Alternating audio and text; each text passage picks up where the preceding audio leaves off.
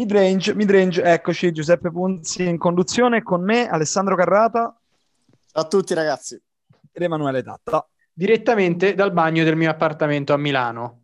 Ecco, mi hai rubato la battuta perché volevo dirlo io, ma questa è una storia che magari vi racconteremo poi, perché oggi vi dobbiamo raccontare di gara 4. Eh, ora, non so se avete ascoltato il nostro, eh, il nostro commento di gara 3, dove Giacomo Cioccarelli, che oggi non è fra noi, ha cominciato a fare il suo solito pianto greco. Fatto sta che il risultato è stato che i Lakers vincono gara 4 con una prestazione veramente di, di, di, un certo, di, un certo, carattere, un grandissimo LeBron, un grandissimo Davis, LeBron soprattutto nel secondo tempo, e quindi mette un'ipoteca, direi, piuttosto grande sulla serie. Chi vuole cominciare? Ema?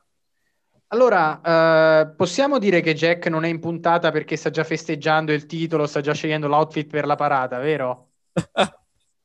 puoi dirlo, puoi dirlo. Ecco, se non mi sentirete mai più su, questi, su questo programma è perché Jack mi licenzierà appena avrà l'occasione di sentire il podcast. Secondo me è una prestazione molto convincente da parte dei Lakers di fronte a degli hit che mi sembrano proprio arrivati al loro limite massimo.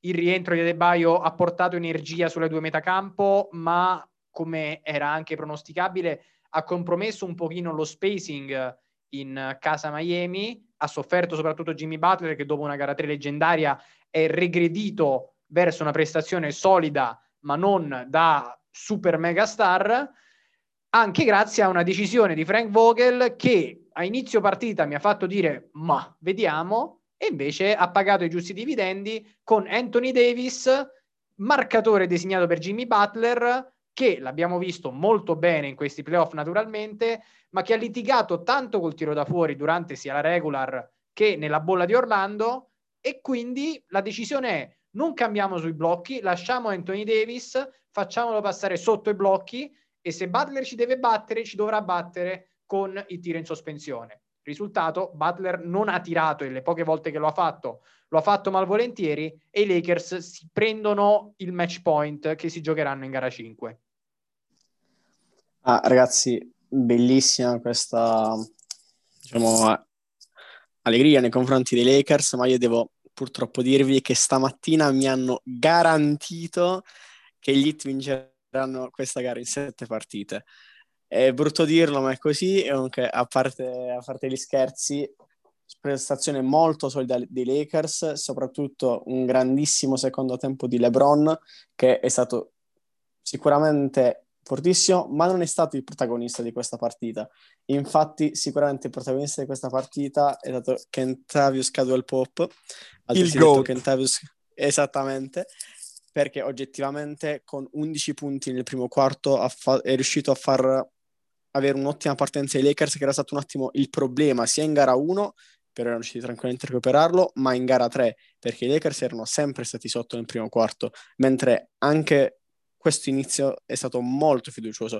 I Lakers non hanno mai preso un vantaggio notevole nei confronti degli Heat, ma hanno sempre mantenuto in controllo la partita. Se però devo muovere una critica verso i Lakers, la devo muovere nei confronti di Davis, perché se, mentre in, uh, in, difesa, come ha detto Ema, ha fatto un gran lavoro, in attacco, dopo una gara 3 difficilmente commentabile, secondo me si è un attimo ritenuto. Mi è sembrato vedere due o tre triple wide open in cui ha avuto paura di prendersi il tiro e questo non va assolutamente bene. Per sua fortuna i Lakers adesso sono in vantaggio e la vedo difficile che Miami riesca a ribaltarlo.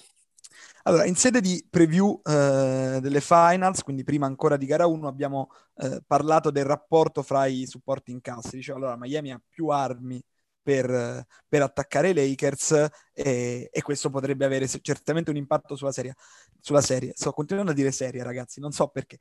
Eh, sulla serie, eh, quarto quarto di ieri, secondo me invece molto bene eh, quando chiamati in causa i Morris, eh, ovviamente Caldwell Pop, sempre perché LeBron ha fatto quella tipologia di quarto quarto, invece un pochino meno bene per quello che ho potuto vedere, soprattutto anche nelle scelte offensive, eh, diciamo, eh, il, quintetto, il, quintetto, di Miami quando, quando il cronometro cominciava ad andare verso lo zero.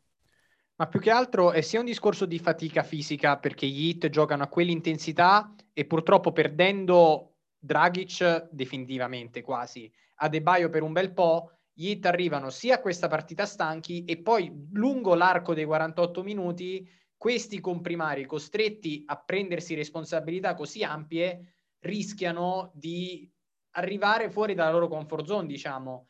Parlo degli Irro, parlo di Duncan Robinson, giocatori forti e talentuosi, ma in un certo senso disabituati a questo contesto qui, che sono le finals NBA e d'altronde ce lo si aspettava da, da, da giocatori che sono effettivamente rookie.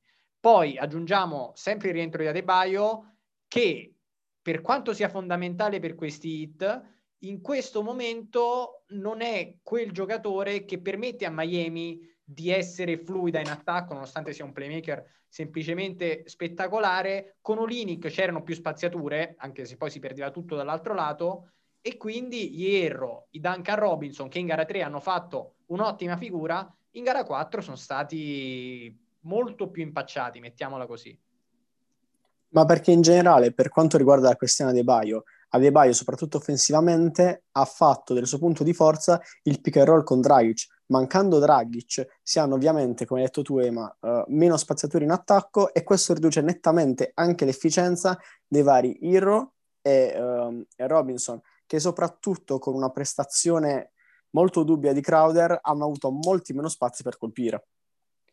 C'è da fare comunque una marchetta su LeBron che ora sta giocando playmaker, giustamente uno che la passa così deve avere la palla in mano, però come altre volte nella sua carriera, mi viene in mente la serie del 2012 contro i Pacers o in generale la, le sue migliori partite nella parentesi hit, ha vinto stasera mettendosi a fare il 4 a tutti gli effetti, perché LeBron nel quarto quarto la maggior parte dei suoi punti li ha fatti a rimbalzo offensivo, li ha fatti mettendo il culone in post e mettendo in ritmo gli altri perché da lì la passa come pochi e anche prendendosi tiri lì al ferro che hanno poi facilitato la situazione Lakers e questo deve essere un uh, punto esclamativo molto importante per la dirigenza, poi avremo modo di parlare dell'off season.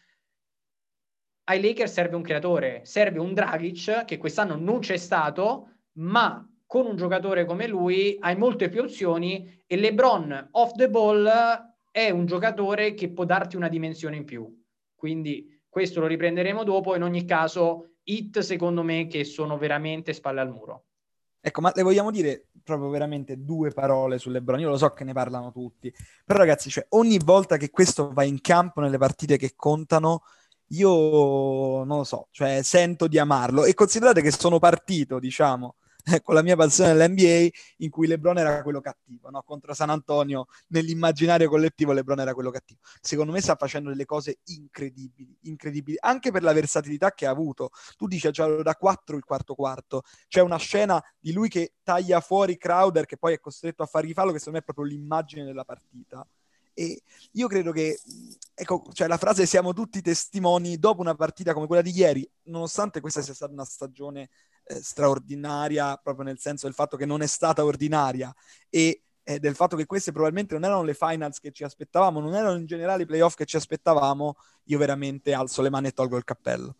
Io ho letto in un articolo di Grantland qualche anno fa una frase molto bella su LeBron in cui lo si paragona alla regina degli scacchi, ossia l'unico pezzo che ha tutti gli angoli, tutti i movimenti a disposizione.